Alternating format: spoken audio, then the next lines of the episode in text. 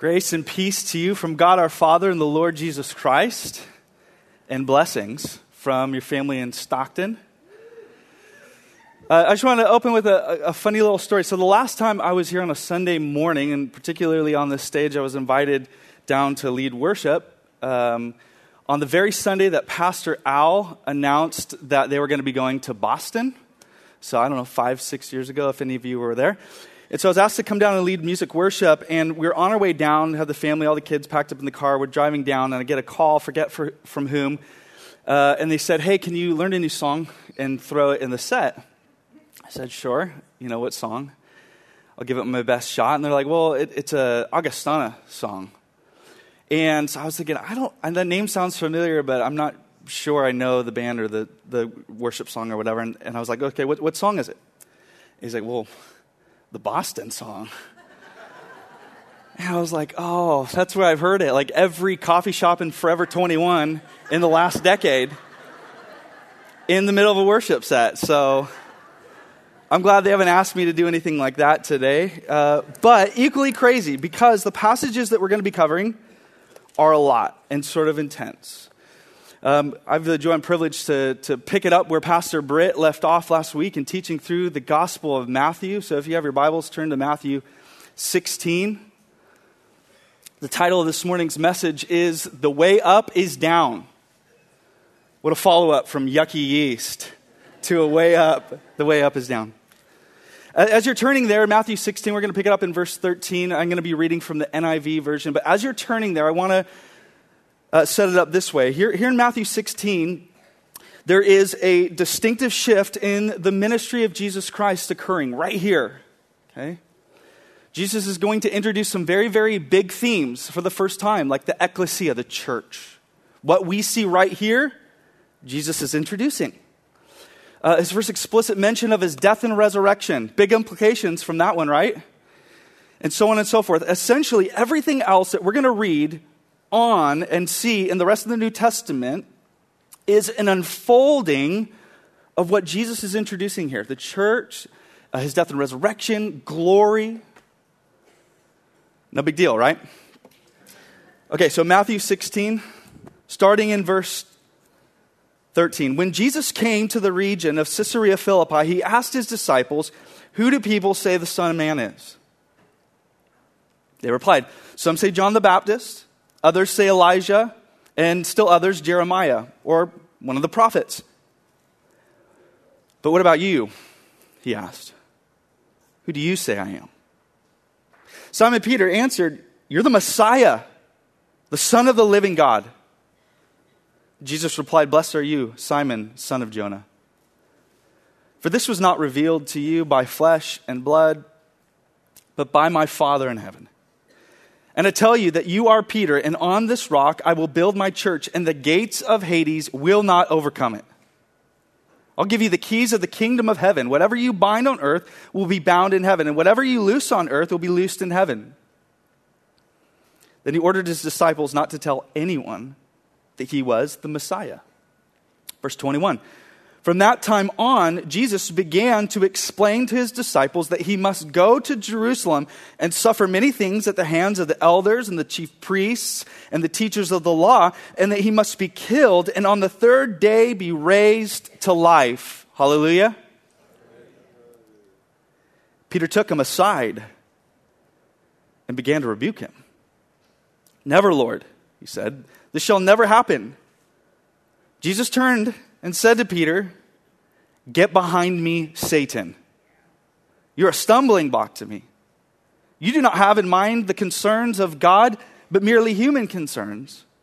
Then Jesus said to his disciples, Whoever wants to be my disciple must deny themselves and take up their cross and follow me.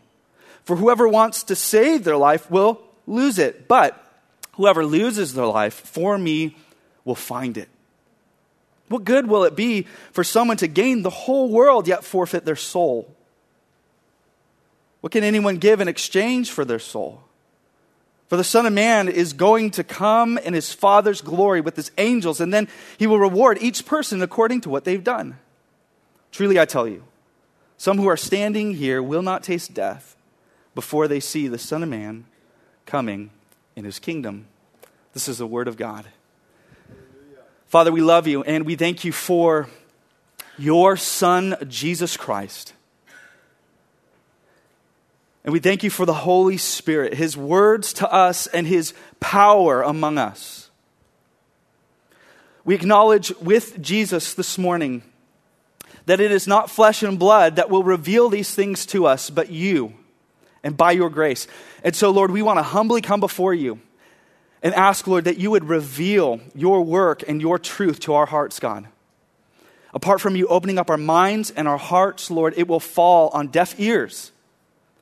But we ask, Lord, that you would speak to us, that you would uh, breathe life into us, Lord, that you would awaken us to the truth of Christ. And through that, Lord, that you would transform our lives.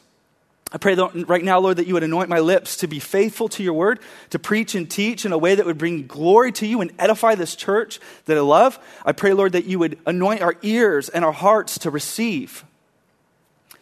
We love you, God. We give you praise and honor and glory.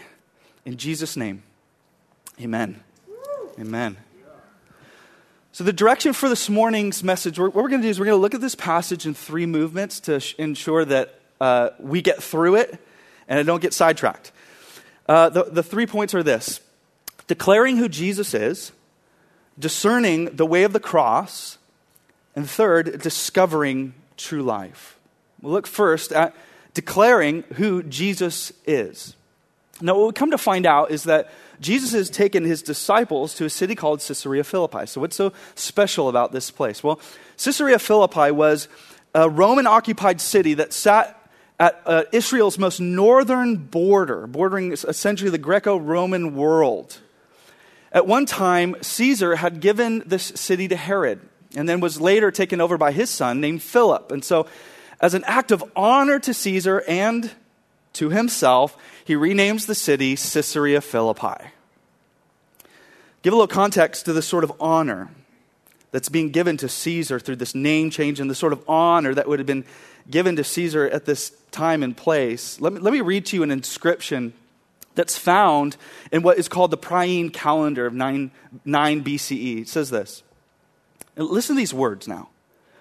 Since Providence, which has ordered all things and is deeply interested in our life, has set in most perfect order by giving us Augustus, that he might benefit humankind, sending him as a savior both for us and for our descendants, that he might end war and arrange all things. And since he, Caesar, by his appearance, excelled even our anticipations, surpassing all previous benefactors, and not even leaving to posterity any hope of surpassing what he has done. And since the birthday of the God Augustus was the beginning of the good news, aka the gospel, for the world that came by reason of him. Caesar's not just claiming to be the king, claims to be the very Son of God himself. This was the sort of authority structure that we see pre- present and prevalent in this culture in this time. It was based on self promotion, cutthroat self promotion. So, you guys remember last week, Jesus had taken his disciples and spoke to them very distinct words and, and very clearly about um, the, warning them about the leaven of the Pharisees and the Sadducees. In a way, he's detaching himself from the teachings of the Pharisees and the Sadducees in a very particular way. And now, what we see at Israel's most northern border to the rest of the world, to the Gentile Greco Roman world, he's detaching himself and his teachings and essentially the kingdom of God from the way of thinking of the world, from the way of thinking that sort of followed that sort of train of thought. And along with the temple dedicated to Caesar here in Caesarea Philippi, there was this big rock uh, cliff face with all sorts of temples to gods and courts to gods. For instance, temple and a court to Caesar, to Zeus, to Pan, to Nemesis, to goats, like you name it. It was, it was essentially a shopping mall of pagan worship. It was a shopping mall of idol worship. And there, among the temples and these courts, was an opening. Opening in the rock that was known in the ancient world as the gates to Hades, the gates to hell. It was, it was believed to be the opening of the underworld. And so Jesus brings them there with all of that backdrop, with all of that history, with all of the false notions of these gods and all of the false notions about authority and all of these false notions about what truth is and about what life is really about. And in that very place, he asks his disciples this question. Verse 13 Who do people say the Son of Man is? Okay, who do they say the Son of Man is? And so they begin to list. Well, some say uh, John the Baptist, others say Elijah, others are saying Jeremiah. Essentially, they're saying that you're one of the prophets. Now, it's interesting that they're standing in front of these many temples, in front of this, these many places of worship. It's almost as if Jesus is asking the question Am I just another God to the Greeks? Or am I just another uh, power and authority figure for the Romans? Am I, am I just another mouthpiece and prophet to the Jews? Essentially, he's asking Am I just another option in the world's selection? And all these options of worship, am I just another name in the hat? But then he does an interesting thing here. He takes it a step further. 13 says, What are people saying? Verse 15, but what about you? He asks, Who do you say that I am? You see, the question uh, about who Jesus is, it has to go further than rhetoric, doesn't it? It can't just remain in that realm of theoretical. This is a word to me. This, this, is a word. This is a question that hit, that hit me and confronted me this week in preparation. Okay, that's what everyone else is saying about me, but what do you say about me? Who do you say that the Son of Man is? Who do you say that I am? I think it, I think it, it shows that it's got to go deeper than what just other people are, are saying. Yeah, sure, you can quote off something, you can quote off someone else's idea, but who is Christ? Who is this Jesus? The question's got to confront us, not allow us to wiggle out of it. So I want you to hear that question and, and almost sort of taking you by the face today and asking you, yeah, yeah, yeah, that's what they're saying, but what about you? Who, who do you say the Son of Man is? Who am I? You see, this right here may perhaps be the most important question that you ever face. Determining who Jesus is is vital in order to follow him into what he's calling us to. You see, if we're not convinced about who Jesus is, if we're not convinced about how worthy he is, if we're not convinced about what he has accomplished on our behalf, all the rest that's to come, the, the call to follow him into sacrifice and self denial and ultimately death, that's not going to make sense. None of that's going to make sense. I believe, that, I believe that this is why this question precedes the sort of difficult call to follow him and take up our cross and follow him. The question comes first because our belief dictates our behavior. What we believe about Jesus Christ is going to have a direct correlation to if we're willing to follow him into this difficult call. This is a difficult call he's laid out for us. But it hinges on us being confident in who he is. And so he presses the question even further. A.W. Tozer put it this way What comes into our minds when we think about God is the most important thing about us. The history of mankind will probably show that no people has ever risen above its religion and a man's spiritual history and man's spiritual history will positively demonstrate that no religion has ever been greater than its idea of God.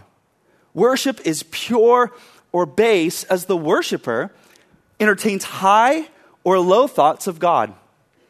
For this reason, the gravest question the church, for the church, before the church, is always God Himself. It's this question that Jesus is asking Who do you say that I am? In every generation, this is the question we must all face and answer without hesitation, without confusion, and without apology. We must answer. And this not only hits us personally, but this hits us corporately. Jesus is speaking in the plural form when he asks, Who do you say that I am? A church must determine over and over and over again just who this Jesus Christ is. And so Simon Peter jumps up to the plate and he declares, You are the Messiah, the Son of the living God. In other words, you're the Christ. You're, you're the anointed one. You're not just a, another moral figure. You're not just another lowercase g God. You're not just another mouthpiece for God. You are the Son of the living God. You're the hope of the world. You're, the rescuer that we've been anticipating. You, you're the one that stands in triumph and victory and takes the throne as the rightful king. You are the Christ. Now, this statement helps us understand why Jesus, in just a few verses, is going to tell them not to tell anyone he's the Messiah. Isn't that kind of strange? He's the Messiah, and yet he's saying, Don't tell any, anyone about me being the Messiah. Why? Because this would have not only been understood as a statement about who Jesus is, this would have been understood as a statement about what Caesar isn't. Caesar just got demoted. Think about an illustration. A CEO walks into his office and sees that he's been replaced. Someone else is sitting in his desk. The new plaque, name plaque is on the door. He's not thinking to himself, oh, great, I, I thought our organization always needed two CEOs. He knows he's done. Get the box and pack up the desk. This declaration that Christ is the Messiah, the, that, that he's the king, means that Caesar just got demoted. Now, as you guys remember from your time in Matthew earlier on in Matthew 2, I know it's probably been a long time since you were in Matthew 2. but the wise men, the magi, come and they see the star that's over Bethlehem and they come to Herod and they say, Will you show us the king? Because we've come to honor him. Think about this, this, this statement they're standing before Herod and they're saying, uh, Would you show us to the king, please? Because we've come to honor him with our greatest and best gifts. And how does Herod respond? By eventually murdering every male child under the age of two years old to make sure that he eradicates that problem. This wasn't just a bold claim about who Jesus is, this was the highest form of treason. Christ is the king. And this would have sparked a political revolution. They would have dragged him, and this would have catapulted him essentially to the throne. We'll come to find out shortly that Jesus wasn't interested in political revolution. And he certainly wasn't interested in self promotion. You see, Matthew 16 is not setting in motion a beeline to the throne. Matthew 16 is now setting in motion a beeline to the cross, to the cross of Jesus Christ. This right here may already give us a clue as to what Peter was misunderstanding the moment he got rebuked by Jesus. But nonetheless, Jesus replied, verse 17, Blessed are you, Simon Barjona, Simon, son of Jonah, for this was not revealed to you by flesh and blood, but by my Father in heaven. You didn't just make this up. You didn't just come up with this stuff. This doesn't come from flesh and blood. This doesn't come from your own will or from your own mind, but from my Father in heaven. And so the question is how is Peter able to make such a clear and bold declaration of who Jesus is? The answer is by the sheer grace of God by the sheer grace of God because it's God who opens up our eyes to see. It's God who opens up our hearts to receive the truth of who Christ is. It's even God who opens up our mouths to declare who Christ is. It's grace and grace alone. Amen, church? I'm going to need you on this one here. By the sheer grace of God. Jesus is recorded elsewhere in the Gospel of John saying, The Spirit alone gives eternal life. Human effort accomplishes nothing. And the very words I've spoken to you are spirit and life. Your own human effort and willpower has not mustered this up. This is a divine grace and gift from God. You see, this gives us hope when it comes to our faith. It gives us hope and confidence when it comes to belief and trust in who God is, that God graces us with faith that God graciously opens our hearts and our eyes to see the beauty and the radiance of the glory of God in the face of Jesus Christ. He lets us see.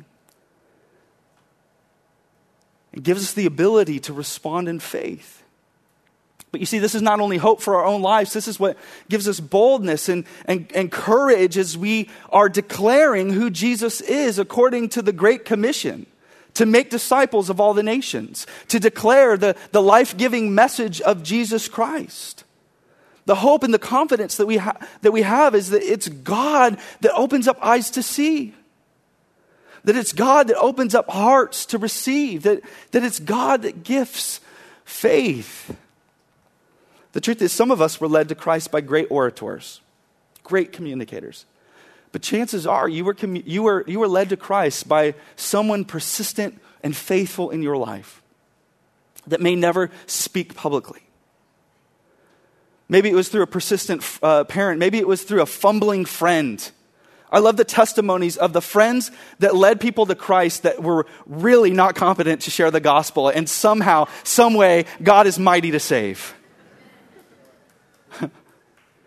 You see, the beauty of how this works is God is designed for His church to expand and for souls to be saved by the powerful message of Jesus Christ by the means of not so powerful people like you and me.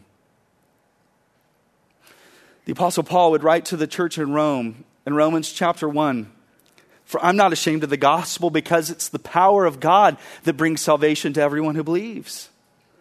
I'm not, ash- I'm not ashamed to proclaim the life giving message of the gospel because it's God who saves. To the church in Corinth, he would write this My message and my preaching were not with wise and persuasive words, but with a demonstration of the Spirit's power it wasn't because I was a great communicator, it's because our God is great. And because the presence of the Holy Spirit is mighty in saving.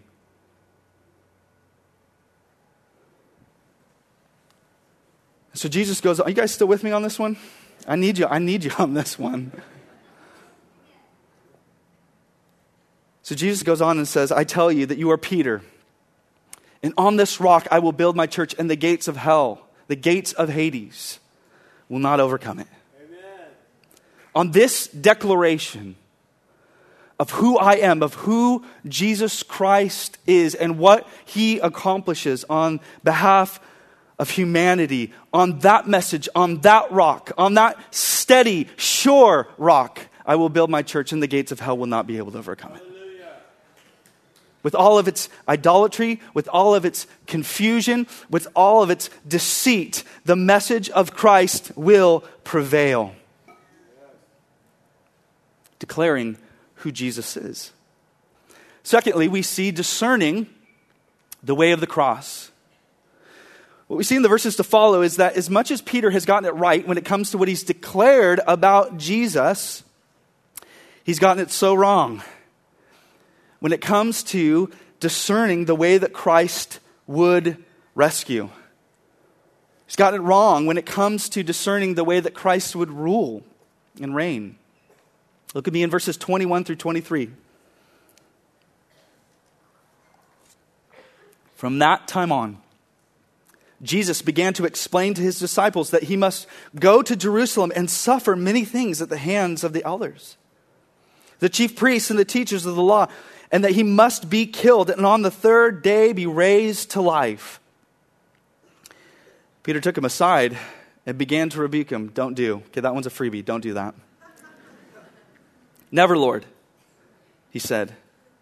This shall never happen to you. And so Jesus turned and said to Peter, Get behind me, Satan, the one thing that we never want Jesus to say to us. You are a stumbling block to me, and you do not have in mind the concerns of God. You are not discerning the way of the kingdom, but merely human concerns. You are seeing this all wrong, in other words. You are seeing this from the perspective of your flesh. You are seeing this according to the way of humanity. You are seeing this according to the way of the world, and you are not discerning this correctly. You're not seeing this right. You see, Jesus is giving his disciples a very clear and detailed description of the way that he would conquer. And here it is through his death and resurrection. Through the death and resurrection of Jesus Christ. And Jesus says that this is going to have to be a necessary death, that he must be killed, that there is no other way. That this is the way that the Messiah is going to display his saving purposes on behalf of humanity. No other way. Now, for us, the church, we have a very distinct vantage point because we know that this was the decisive victory. The cross and the resurrection of Jesus Christ was the decisive victory, amen? Where Christ took upon himself our sin and our condemnation, the penalty of our sin.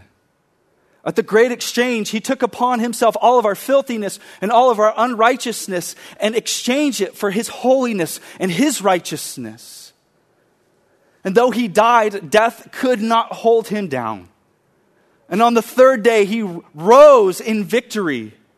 And he ascended to the right hand of the Father in glory. And he sent his powerful Holy Spirit to continue his saving purposes throughout the world until the day that he returns to make everything right again decisive victory. And yet, as much as this is the Messiah that Peter has just declared and confessed, right now, at this moment, he's sounding nothing like the Messiah that Peter had anticipated. No application point. It's perfectly possible to declare Christ accurately and yet be thoroughly disappointed by who he is and how he works. I think there are times where we need to be confronted in that way. That he's the Christ that we proclaim, that he's the Christ that we sing about, and yet he's not the Christ that we anticipated. This is really highlighted on maybe a more corporate level later on in the book of Matthew. As the gospel writer records the day, Palm Sunday, the triumphal entry, as Jesus is now riding in his final week before the cross. He's riding in and the people begin to cheer, and the people begin to celebrate Hosanna, Hosanna, son of David. What are they anticipating? They're anticipating Jesus beelining to the throne, to the palace, to take back the throne, to, to break the people free from Roman occupation and break the people free from the oppression and, and to establish Israel as an independent nation once again. It wasn't about sacrifice. They're not cheering about the cross, they're not cheering about uh, suffering. They're cheering about the throne. They're cheering about the crown. They're cheering about glory. You see, as much as we give Peter a hard time about his little fumble here, what he's doing is he's actually just vocalizing the misconception that we all carry around from time to time.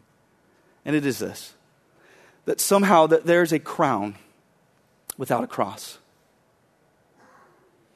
that there is glory without suffering. Or as Dietrich Bonhoeffer described it, that there's such a thing as cheap grace.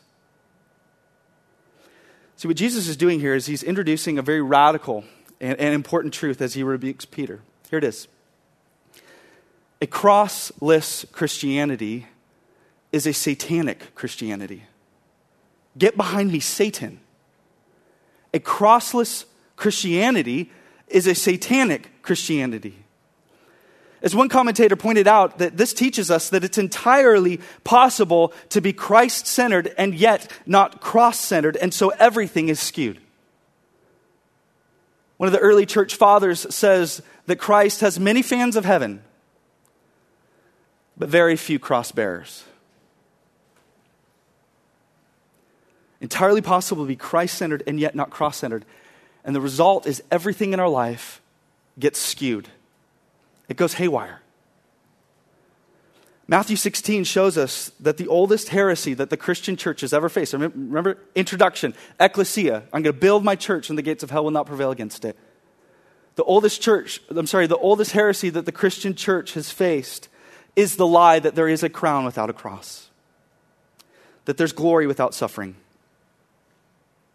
But here's the hope that we have here, here's, the, here's the hope that we have in, in light of this, this lie is that for the church, her head, Jesus Christ, has already overcome this lie. As you remember from Matthew chapter 4, Jesus is being tempted with three distinct temptations that are recorded for us. And the final temptation, the enemy, the, the, the Satan, the devil rather, says to Jesus, Look at all the kingdoms of the world. Look at all. It's all yours. And it can be all yours with no cross. It can be all yours with no pain. It can be all yours with no crucifixion and burial. All you have to do is bow down and worship me. You can have the entire world, just forfeit your soul. And Jesus says, Satan, be gone. And so when that lie of the enemy comes to us and whispers in our ears that there's another way of going up other than down, that there's another way to be exalted other than through humility, that there's another path to glory other than suffering, that there's a crown without a cross. We don't merely have to willpower our way through that lie. The church stands in the victory of Jesus Christ over that lie. Jesus' victory over that lie is our victory over that lie. Amen? Amen? And we stand in that decisive victory. And Satan will tempt us. And that temptation will come often. Verse 24 Then Jesus said to his disciples, Whoever wants to be my disciple must deny themselves and take up their cross and follow me. You see, there would have been no shred of doubt for the disciples what he was getting at when he talked about the cross.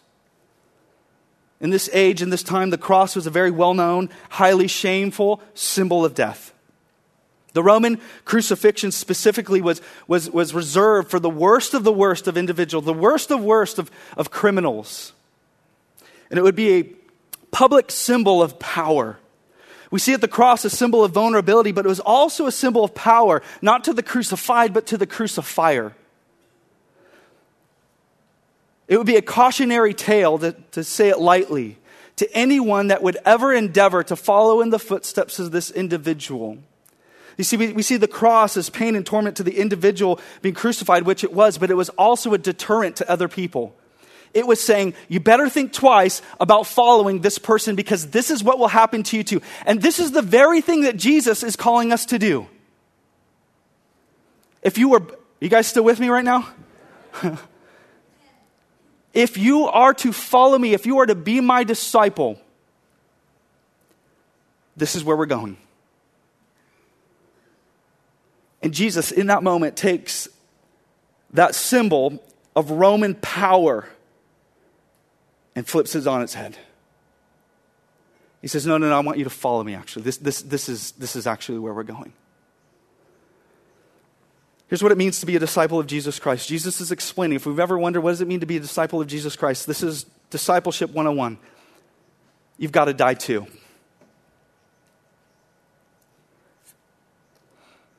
Not only is there no victory and salvation and glory without the cross of Jesus Christ, there's no church without a cross. There's no discipleship without a cross. In fact, the path of discipleship, the path of following Jesus Christ, is none other than the road to Calvary. Jesus is summoning us to follow him to Golgotha. There's two facets of this call to, to, to die with Christ. The first is the one that one, happens once and for all at salvation. Romans 6 describes that not only are we raised anew with Jesus Christ, but first, we're crucified with Jesus Christ. His, his death becomes our death, it enacts our death. The Apostle Paul would write to the church uh, in Galatians chapter 2, he says, I've been crucified with Christ. It's no longer I who live, but Christ who lives in me. And the life I now live in the flesh, I live by faith in the Son of God who loved me and gave himself up for me. In other words, the old me, the old Paul, the old you, they've been crucified with Christ. The new me, identified with Jesus Christ, now lives by the power of the Holy Spirit through faith. That's what we see symbolized in baptism buried with Christ and raised anew with him, once and for all. But also, what Jesus is calling us into is a daily rhythm of dying to ourselves. A daily rhythm of putting to death the things in us that are earthly and fleshly so that we may live to Christ's righteousness, so that we may live for Christ. This, this, this, this interplay between putting off the old and putting on the new is all throughout the New Testament. Put away the old former ways, put off the old self, and put on the new self. That is the daily responsibility of the disciple of Jesus Christ. Amen? to be reminded that the old me has been crucified. There's no power over my life. The person no longer identifies me. I'm made new in Jesus Christ. And so there's a re crucifixion, if you will, every single day as we die to ourselves and we follow Jesus. This may sound odd. In fact, this may sound counterintuitive. But here we're reintroduced really to the upside down nature, once again, of the kingdom of God. The upside down nature of the kingdom of God, or probably better put, the right side up nature of the kingdom of God. In Lewis Carroll's follow up to Alice in Wonderland titled Alice Through the Looking Glass, the story begins with Alice discovering that there's an entirely different world on the other side of this looking glass, on the other side of this mirror. And so she steps through this mirror into this other world, into this other universe, if you will. She finds out pretty quickly that this is sort of a strange place. In fact, so strange that if you want to go in a certain direction, moving towards that means that you don't move towards it. To go somewhere means that you don't go towards that thing. To, to, get somewhere important, you've got to, to move in what looks like the opposite and wrong direction.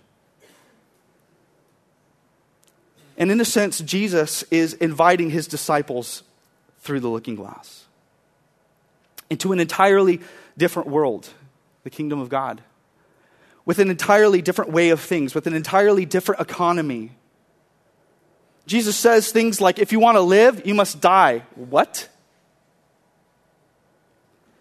If you want to find your life, you're going to have to lose it. What? If you want to be fulfilled, deny yourself.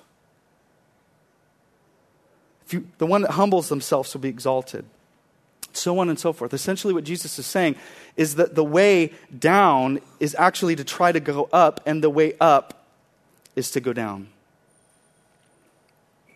But here's the confidence that we have as we endeavor to step into what sounds extremely counterintuitive. Maybe for some of you, you're hearing this this morning and you're like, that sounds scary. That sounds threatening to my life. That sounds threatening to my existence. Here's the hope and the confidence that we have as the Apostle Paul would write to the church in Philippi. Have this mind among yourselves.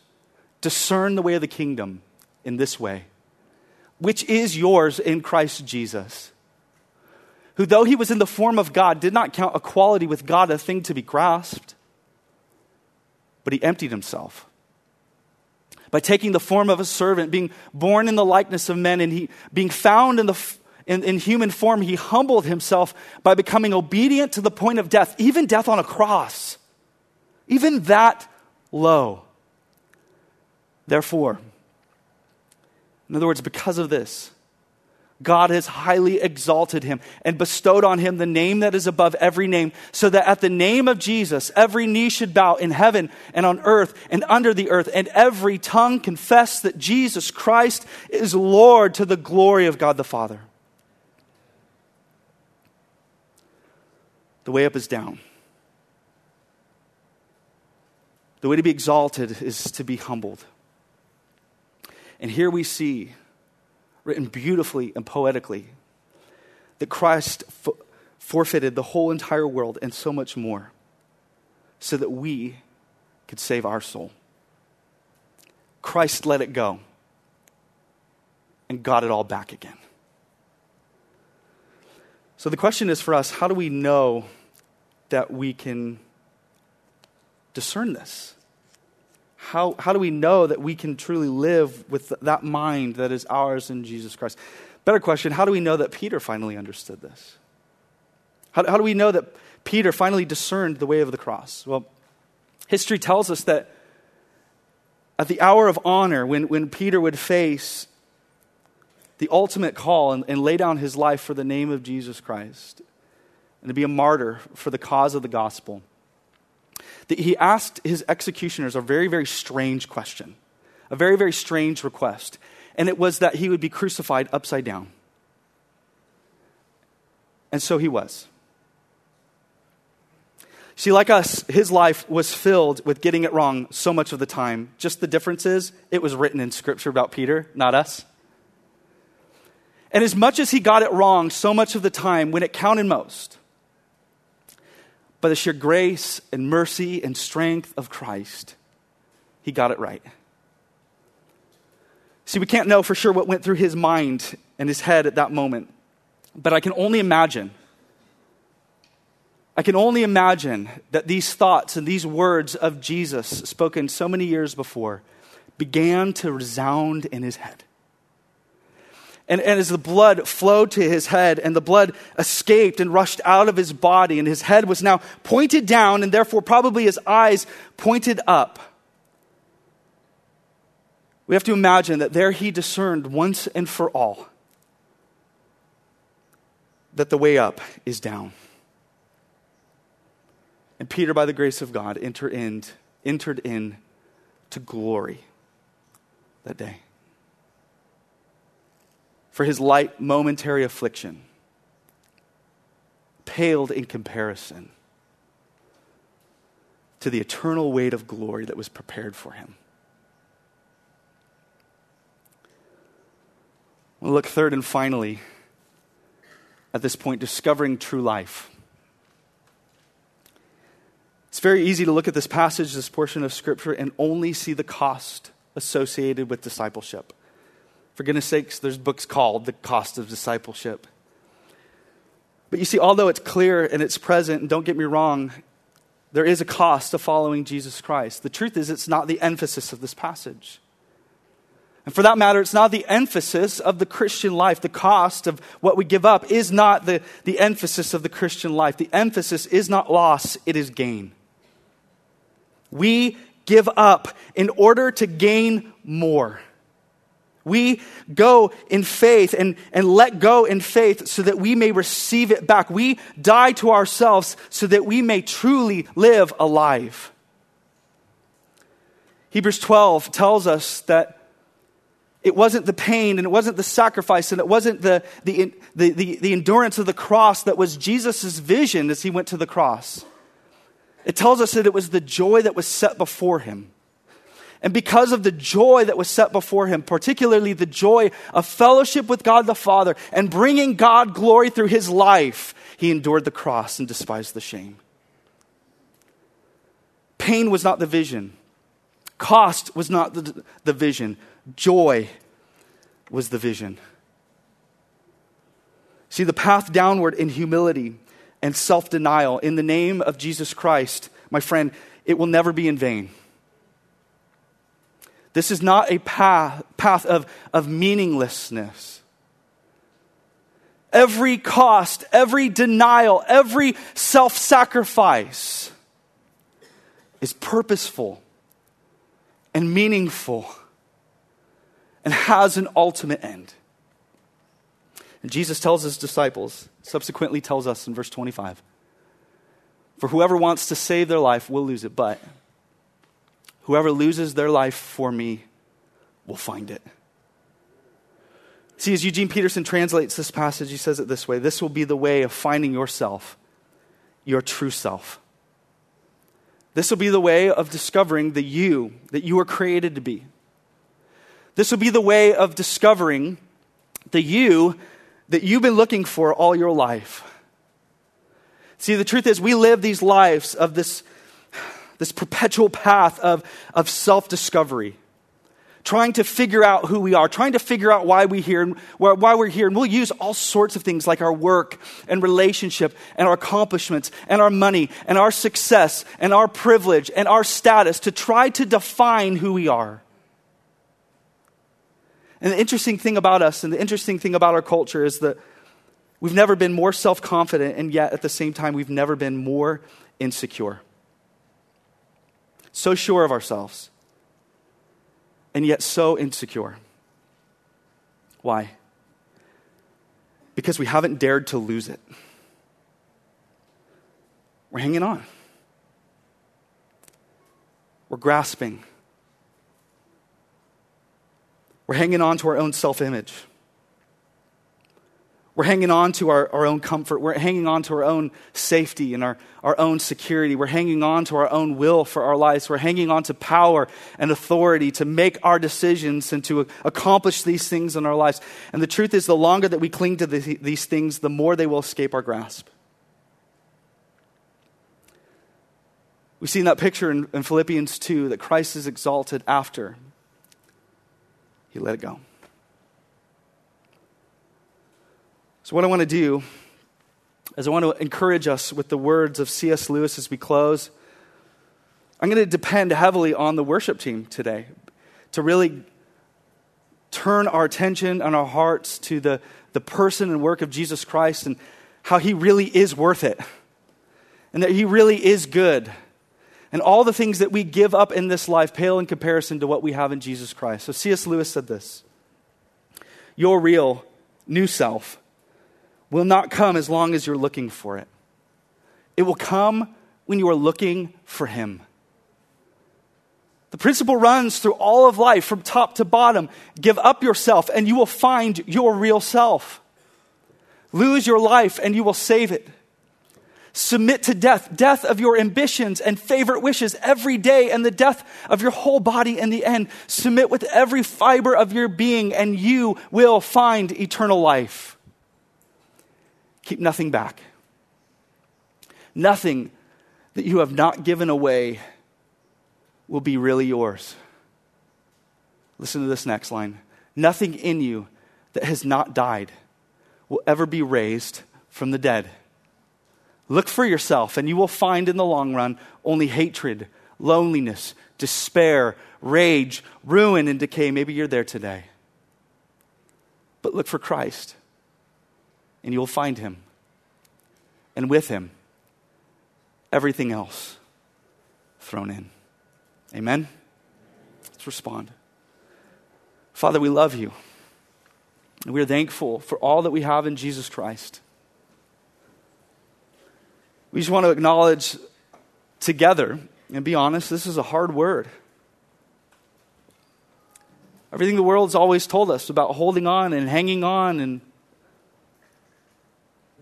You've just flipped the script. And maybe for some, it feels like you're just pulling the rug out from underneath them. Maybe for some, this feels threatening or scary. Maybe for some, like Peter, this sounds very disappointing.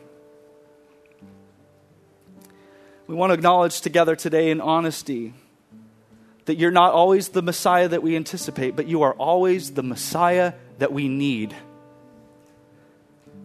And we desire to submit our lives to you, God. We acknowledge today that flesh and blood are of no help, and that it's the Spirit that gives life. And so it's our aim and our desire to yield to the powerful work of the Holy Spirit and the ministry of the Holy Spirit. Would you empower us to loosen our grip and our cling to these worldly things? Would you spare the man or woman that is seeking all of the world and yet forfeiting their soul today? And I pray, Lord, in self denial and taking up our cross and following you, that we would experience the joy that Christ experienced too. We love you, God. Speak to us now. Continue to reveal your truth and grace to us. We pray these things in the name of Jesus. Amen.